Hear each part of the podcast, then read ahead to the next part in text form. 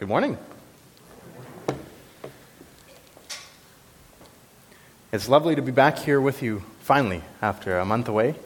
This is not technically my first Sunday back. Last Sunday, my family and I and the team were around, but on the way home from uh, running camps for Cree teenagers, which we were doing for a month, uh, our whole team contracted a flu virus. So last Sunday we were kind of right out as a family, and uh, it was not great, but it was an excuse to crash a little bit and to recover. And I'm happy to say that a week later we're feeling good, and, uh, and it's really nice to be here and be able to join you in worship again uh, for the first time in a while. We had a fantastic time up north. We really did. Um, Shoshana and Ali were there with me the whole month, and there was kind of a core team that was there with me as well. And then we had other people come in for two week commitments in two different communities two weeks in Nemaska, two weeks in Mistissini, each of them being preteen and teen camps. All said and done, I think we had probably close to 30 different leaders involved in those four weeks, and we had, uh, I think, around 100 different preteen and teenager campers uh, through those four weeks. And it was a pretty awesome time to see them growing, uh, enjoying themselves, building relationships with our leaders. And by far, the most exciting moment of the entire summer, I think, uh, was a moment when six people were baptized. So, Alex, I'd like you to show the picture of the girls that were baptized. And that was the kind of closing day that we had at the camp was, was six baptisms, uh, which is the first time we've done that up there. So, yeah, thank you all for supporting the ministry. And, yeah, give a hand to that. I was, I was looking around to try and see how many people from the team were here this morning. I think John may be the only one. Is there anybody else from the team right now? No, I know Natalie Mackey is probably downstairs helping with kids ministry or something like that, and, and or, or off at Joy helping with things. And, and Rochelle is off on her way to uh, Peru, I believe, at this point in time. And, uh, and a number of the, of the, other team members are uh, spread out across Peterborough, Ottawa, Toronto area. Uh, but uh, really awesome to be part of that ministry and to see so many, uh, so many Cree uh, teenagers and pre teenagers coming to know God's love a little bit more. So, thank you all for praying, for supporting it financially, and, uh, and, and for encouraging us as we were up there. We got a lot of lovely emails and, uh, and uh, Facebook messages just saying how much uh, people were, were praying for us and how excited they were about what we were doing. As we were up there, one of the themes that we talked about a lot was uh, learning to trust in God's character. And, and all of the songs this morning have really hit on that theme already. Mike and I didn't even have a chance to plan together about what the songs would be, but loving seeing that. And uh, I think it's funny that he mentioned doing an entire, an entire uh, book of the Bible in one stretch, because that's actually what we're going to be doing here today as well. Uh, it's just not going to be Exodus, uh, which is uh, 40 chapters. It's going to be Ruth, which is four. So a little, little easier of an undertaking. But I, I, I love the story of Ruth uh, and we've been doing stories over the course of the summer thus far from the Bible and looking at the way that they can inspire us and encourage us in our own walks. And, and the story of Ruth is one of those stories that is so subtle and so beautiful uh, and has great power just for us to learn in our day to day walk. Um, and so I thought we would dive in and take a look at that this morning. And, uh, and I was encouraged by how the campers received it, and I, I really think that uh, uh, it's going to be a, a, wonderful encouragement for us here this morning. Let's pray, and then we'll start it on the book. Heavenly Father, thank you for gathering us here this morning. Thank you that you love us as a good and perfect Father, and, uh, and that you are faithful to us. Um, and I pray that as we look at the story of Ruth, uh, thousands of years after it was written, that it would be a, an encouragement to those of us here today, and, uh, and that we would be encouraged yet again to look at your character and your love for your people, because we know you are, you are faithful to the end. In Jesus' name I pray. Amen. The book of Ruth starts out in a pretty bleak way. It says, In the days when the judges ruled, there was a famine in the land, and a man of Bethlehem in Judah went to sojourn in the country of Moab he and his wife, and his two sons. The name of the man was Elimelech, and the name of his wife Naomi, and the names of his two sons were Mahlon and Chilion. They were Ephrathites from Bethlehem in Judah. They went into the country of Moab and remained there. But Elimelech, the husband of Naomi, died, and she was left with her two sons. These took Moabite wives, and the name of the one was Orpah, and the other was Ruth. They lived there about ten years, and both Mahlon and Chilion died so that the woman was left without her two sons and her husband. For those of us reading 3,000 years later, the opening sentence might not seem very drastic. In the days when the judges ruled, there was a famine in the land, and they left the land to go into Moab. What we might miss in that simple statement is the fact that in doing so, Elimelech was actually failing to trust in God's promises. That any of the readers in his day would have known that God had instructed his people remain in the land. If you stay faithful and you trust in me, I will provide for you. And by fleeing the land, when this famine was hitting, Elimelech was showing he wasn't really trusting those promises that God had given. And so here he is in a far off land, one that God has actually condemned and said that the Israelites should be resisting and fighting against.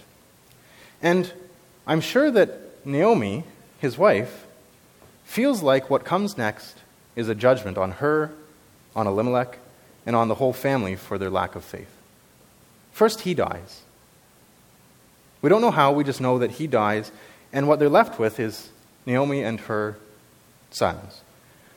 The two of them marry off into families from the Moabites, which again is a forbidden thing. This is something that they were told not to do, to intermix racially, because they were supposed to try and keep the, the race pure and to be able to um, stand as God's chosen people on his promises again. If you trust in me and don't give yourselves over to these other people who worship other gods and are acting in ways that aren't like me, then you'll be safe in my promises. And so again, the two sons die, and Naomi is left alone. Here in this moment, it's pretty clear she's probably thinking, We have violated a lot of God's commandments, and He has punished us.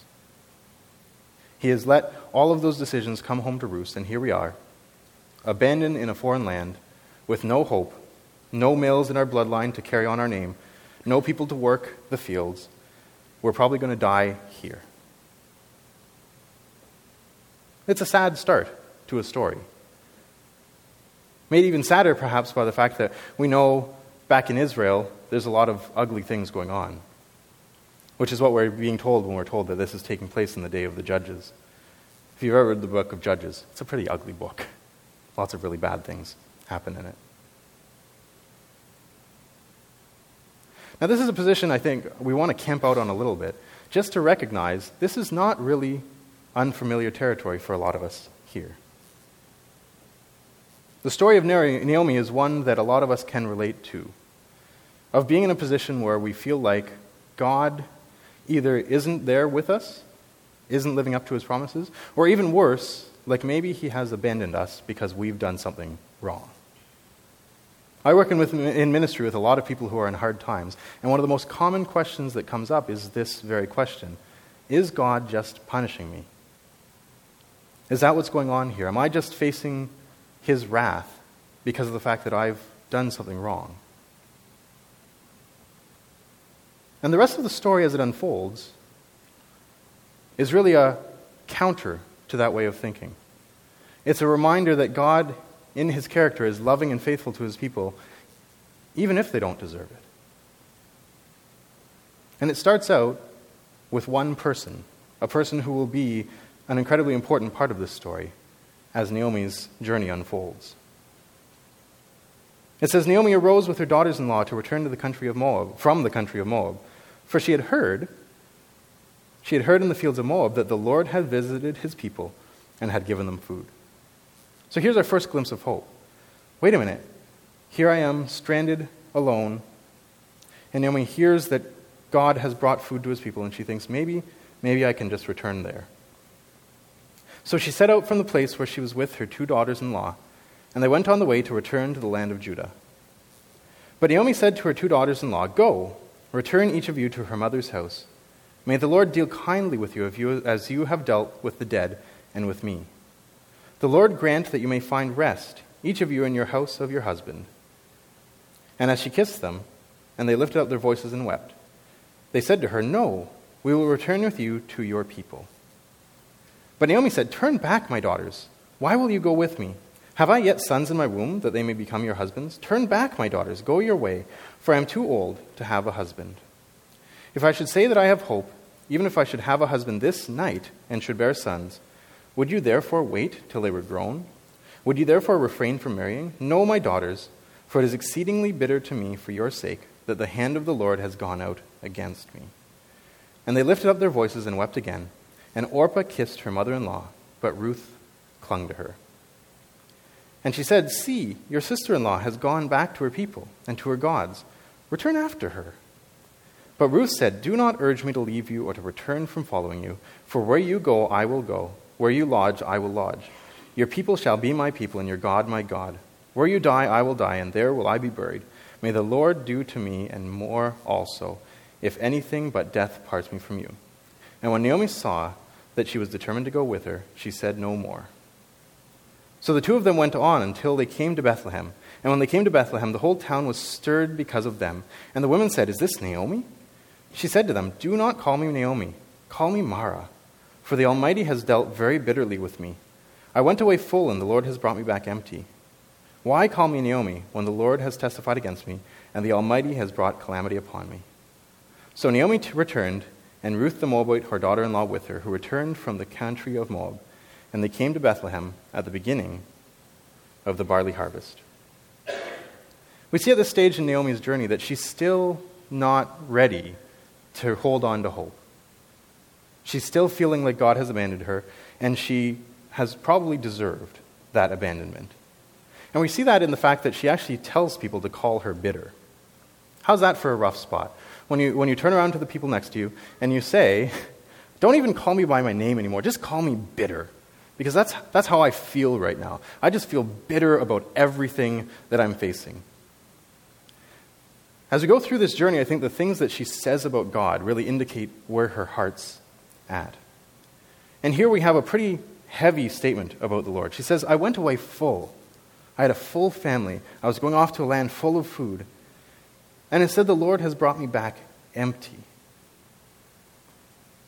So she says, Why call me Naomi when the Lord has testified against me and the Almighty has brought calamity upon me? Right now, she's pointing the finger at God and saying, God is the one who is against me. He's judged me, He's found me wanting, and He's bringing judgment upon me right now. So I'm bitter. But even as she says those things, I think the author is playing with our emotions. We're hearing the heaviness in Naomi's voice, but at the same time, we hear that Ruth is with her in a special way. In fact, it's really quite an incredible way when you stop and think about it. Ruth's response in this situation is really, really counterintuitive. We have this statement that she gives to Naomi. She says, Where you go, I will go. Where you lodge, I will lodge. Your people shall be my people, and your God my God. Where you die, I will die, and there I will be buried. May the Lord do, to me, uh, do to, so to me, and more also, if anything but death parts me from you. This is a covenant statement that she makes to Naomi. And at first we can breeze over it. In fact, a lot of the time we take these words and we kind of take them and apply them to ourselves. We apply them in songs. We're kind of like, where you go, I'll go. I'll follow you anywhere, God. But remember this is the context for her making this statement. She has just watched this woman's life be destroyed. She has spent 10 years with her, and over the course of those 10 years, Naomi has lost everything. Now, maybe Naomi has been a wonderful mother in law, and that might explain why it is that she's willing to say, Where you go, I'll go. It's clear that even Orpah, as she leaves her mother in law, is sad to do so. So obviously, Naomi was somebody important to them. But the part that I find most strange about this is the fact that she looks and she says, Your God is going to be my God. Really? This God that Naomi is blaming for all of her circumstances? This, this God who isn't right now blessing this woman? This is the God that you would choose as your own God? Why not choose a God that seems to be blessing the people around? Why not, why not, why not choose a God who seems to be a lot happier with life? This seems like an angry God, a vengeful God. And yet, Ruth seems to look beyond the immediate circumstances that she's seeing in Naomi's life.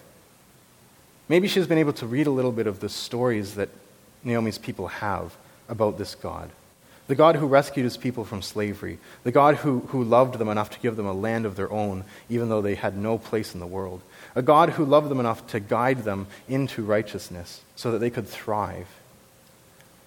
And she compares that to the gods in her own culture. And she sees that the gods in her own culture are gods who demand sacrifice and gods who say, You need to serve me or else I'm not going to bless you. And she sees the promises God gives over and over and over again that He will be faithful no matter what. And she says, You know what? I can't explain the present circumstances. But what I know is the character of your God is something different in this world. And I want that. I'm willing to cling to hope even if you're not willing to.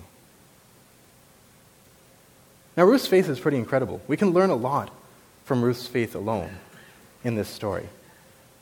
But I really don't want to leave too much behind Naomi's story. Because after having heard all of this, she's still bitter. She's still hurting. And she's not condemned for that in this story. She's lost a lot, and she's feeling those wounds pretty heavily. But the one encouragement that I think we can really get from Naomi's story at this point in time is the fact that God proves faithful often by putting people in our lives. Quite simply. That a lot of the time, the, the, the simple mercy that He gives us is to put one or two other people who haven't lost hope there in our story with us. And that they're able to see God's character clearly, even as we're struggling to do so. And so we can have hope for her and for ourselves. And we can see that illustrated in the simple fact that she's returning to Bethlehem at the time of the harvest. There's kind of this foreshadowing going on. Here's Ruth returning with her, and they're returning at a time when the harvest is coming. Hope is just around the corner. Maybe the biggest irony in all of this is that she says, I went away full and I came back empty. But we as the audience are able to see, now you're not quite empty yet. There's still something left. Her name is Ruth. So then the story progresses. We're not going to walk through every single verse in this. But what happens next is the author tells us there's a man who's a relative of theirs, and he's well off. And he's running a good business in the land. Right now, that harvest that's starting to come in, he's, he's at the forefront of it. He's making a lot of money and his workers are out working the field. And we're told Ruth does what beggars of their time would have done, which is to go out and to enter into the fields and to look for the last little bits of scrap that people have left over as they're working the fields. It's not an easy task. It's probably hot and sweaty. Something that trying to gather up as much wheat as you can from these scraps into your arms, probably don't have a lot of tools or equipment for doing it. But it's something that Ruth throws herself into to care for her mother in law. And she goes out into these fields, and the author actually says, and it just so happened that the field that she came across was their relatives, this man Boaz. Again, as an audience, we're kind of chuckling to ourselves a little. Yes, it just so happens. It just so happens that we know God is really the one who's pointing her in this direction. And when she ends up in this field, Boaz immediately sees this woman and respects her for what he's heard of her. And so he begins to show her unexpected favor. First of all, he talks to the men in the field and he says, Don't you dare lay a hand on this woman. Make sure that they're looking out for her and protecting her from anybody who would take advantage of her. Then he approaches her and he says, I want you to know, I've already made this a safe space for you, so I want you to stick around, to stay here and to, to work in this field alone so that you're not ever in any sort of danger. Then he actually talks to his workers again, and he says, Hey, while she's working this, I want you to do something. As you're, as you're going around and gathering up all of the wheat, I want you to leave some for her and not, not, not actually begrudge her that. And in fact, every once in a while, I want you to drop a little bit of extra behind you. Can you imagine Ruth's reaction the first time that she's walking behind these men. And here they are, they're big, burly guys, and they're sweeping up, using their sickles to cut it up and gathering it up into these big bundles, tying them, and then suddenly, boom! This big pile of good grain falls behind them. And as the man is walking away, what reaction is Ruth having? Maybe she's wanting to go, hey, wait, wait, wait, wait, wait, you forgot something. But then another part of her is going, can I really? Maybe I can just take that. He's not turning around. Oh, oh. And so she takes it. And then it happens again. And then it happens again. And so by the time she goes home to Naomi, she's thrilled at the great return that she's getting in this field, completely unknowing that this is something that's deliberate. And she returns to Naomi, and Naomi too gets excited. What's going on? This is great. Where are you getting all of this? She says. And then Ruth says, Oh, it's this guy named Boaz. He's the one whose field I'm working in. We're getting all of this from him. And Naomi, being more aware of the family connections and the social relationships, immediately catches on and goes, Ah, ah, this man, this is not just another person. This is someone from God. This guy is one of our relatives, and he actually has the ability to save us from our circumstances. And here she again makes a statement about God. Here, these few weeks or days later, when she's beginning to see God's hand at work, she says, May he, this being Boaz, may he be blessed by the Lord, whose kindness has not forsaken the living or the dead. The Lord, whose kindness has not forsaken the living or the dead. In other words, she's realizing wait a minute, in the midst of all of this, God hasn't actually abandoned me. He hasn't actually abandoned my husband. He hasn't heaped judgment on us for the decisions that he made. God hasn't actually abandoned us the way that I thought at all. And this, I think, really is at the heart of the character of the God that we serve. This simple statement that, that God has not forsaken the living or the dead is one of the most prolific promises that Scripture gives us that the Lord is faithful. Again, a simple truth. It really is the main point of the story, and we're going to come back to it over and over and over again. But the truth is, God doesn't abandon his people. Period. No qualifiers. Living or dead, God's love endures. And Naomi is just starting to catch a glimpse of it.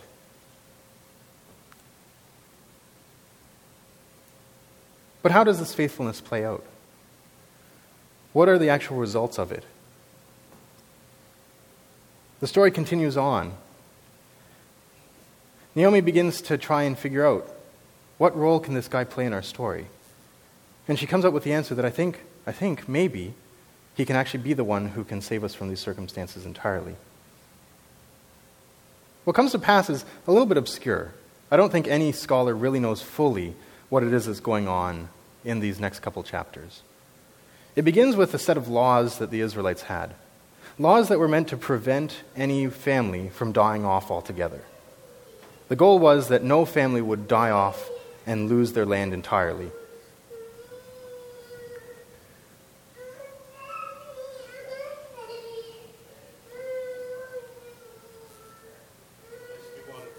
What's that? Yeah? I, uh, yeah, I love it when kids are in the service, but we saw a little bit of that up north. so, so we, we have this situation. There's a lot of laws that the Israelites are given to ensure that no family line dies off altogether. And they're called Redeemer laws. And the idea is that if a, if a family is in a position where they've been sold into slavery or the last heir of the family has died off, and they're in a position where they can't continue on with the land, a close relative is able to marry one of the women in that family and have children with her, and then that child becomes the inheritor of the land and shares in the inheritance of the person that's been married into the family. And so it's, it's kind of a complex set of rules. Um, but Naomi realizes that Boaz is somebody who is able to do that. That if he marries Ruth, he's able to take her to redeem the land that Elimelech had in the first place, and is able to involve her family now in his line so that their family won't die off. And this is very important in ancient cultures that your family don't die off. It's, it's, it's even more important than your own individual survival. And so then she tells her to do something that, again, I don't know if we understand fully. She tells her to go find Boaz after he's done a full day's work, and, and he's had some nice wine or beer to kind of make him merry, She says, When he falls asleep, go to him, uncover his feet, and lie down at his feet. Then he's going to wake up and he's going to tell you what it is that he wants you to do. Now, some people think that this is supposed to be some sort of seduction maneuver, that Ruth is trying to get him to sleep with her. Other people are skeptical of that because there's no sense that God is condemning her actions in this case. Whatever it is, when he does find her there, he's a little bit surprised, but he recognizes immediately that what she's doing is offering herself to him. Not in an immediate sexual sense, but in the sense of wanting to marry him.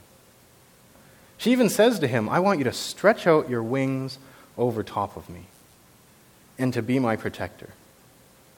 It is a very sensual image, whether or not it's meant to be a sexual one. One of this man who's a little older, probably bigger and stronger than she is, wrapping out his arms in protection and covering her up physically, but also spiritually and emotionally, to be the one to step in and to rescue her from her circumstances. And he lauds her for the decision. He says, Good for you for not chasing after younger men who couldn't provide for you properly. The fact that you chose me is actually a very respectable decision. And he says to her, I will look after this. I will see if I can redeem the land the way that you're asking me to do. Now, there's one hitch in the plan. Naomi doesn't realize, apparently, that there's actually a family member who's a little bit closer in line. And the Redeemer laws say that they have to have first right to buy that land and to marry the family. So the last chapter of Ruth involves Boaz coming and bartering with this man. And at first it looks like this other person is going to be the one who buys the land. But then it's revealed Ruth is still here. That if this other person buys the land, he also has to actually marry Ruth and make an heir with her, and that that heir will become part of the family line. And this other guy backs away. He says, Wait a minute, that would actually compromise my ability to pass on my inheritance to my own children. I'm not able to do that. And so we're left with Boaz being willing to incorporate Ruth into his family, to have a child with her, and to make Naomi's grandson into his heir. It's something that's actually costly to him. We don't know if he had other wives, other children, either from existing marriages or previous marriages of wives who are lost. We really don't know what his circumstances are, but we know what he's doing is he's giving up some of his family line's inheritance and giving it to Naomi's family line instead. And in so doing, he's costing himself something. But he's willing to incur that because of the fact that he's seen Ruth's character and he's seen her being a blessing to Naomi, and he wants to be part of that story. And so the closing scene of the entire book is a scene where Boaz takes Ruth as his wife. She gets pregnant. They have a child. And the whole community celebrates the fact that Naomi now has an heir. She has, as it were, a son who's going to carry on the name of the family. And we have this final statement. It says the women are talking to Naomi in the community, and they say, Blessed be the Lord, who has not left you this day without a redeemer, and may his name be renowned in Israel. He shall be to you a restorer of life and a nourisher of your old age. For your daughter in law, who loves you, who is more to you than seven sons, has given birth to him. Contrast this with the statements made about God at the beginning of the book. At the beginning of the book, Naomi is saying, I'm bitter against God. He is a judge. He has found me wanting. He's bringing upon calamity. And instead, we have this contrasting statement that the Lord didn't leave you without the hope that you needed, that He, he left you with a Redeemer. We want His name to be celebrated everywhere, not treated with bitterness. He'll be to you a restorer of life, a nourisher for your old age. And then there's this acknowledgement that through it all, the, the thing that God did more than anything else was to give Naomi Ruth. And it says that her daughter in law loves her and is more than seven sons. In other words, having had this one person in her life was greater than having had seven good heirs to pass on the family line. That's how good God has been in this circumstance. This is high praise. But you know what? The funny part is, it's not actually high enough. This is the last scene of the story, but the book actually closes with a genealogy. We're told that the generations of Perez, Boaz's great grandfather, Perez fathered Hezron, and Hezron fathered Ram. Ram fathered Amminadab. Amminadab fathered Nahshon. Uh, Nahshon fathered Salmon. Salmon fathered Boaz. Boaz fathered Obed. Obed fathered Jesse. And Jesse fathered David. This is where the author lands us. Is that even in this moment, this moment when they're seeing how good God is and seeing that He has worked great things in Naomi's story, isn't enough. It misses the big picture. There's something more going on here. Because it's through this act that King David himself is to be born.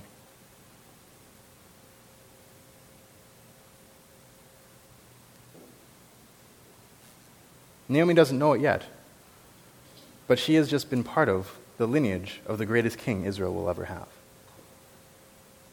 And more than that, when we turn to the pages of the New Testament, we see, of course, that David is actually the ancestor of Jesus. And that here now, Naomi and Ruth, they get to be part of the line of the Messiah himself. That the one who will come and who will redeem his people at his own expense, in a much greater way than Boaz has redeemed Ruth and Naomi in this case, is going to come through this line, this line that should have died. It was done. There was no hope left. And yet it became part of the greatest story ever the story of the redemption of the world. In four short chapters, we've gone from having a woman with nothing to a woman who gets to be part of the Messiah's lineage. So, if there's a final lesson that we can learn from Naomi's story, it's that we don't even know what God will make of our story.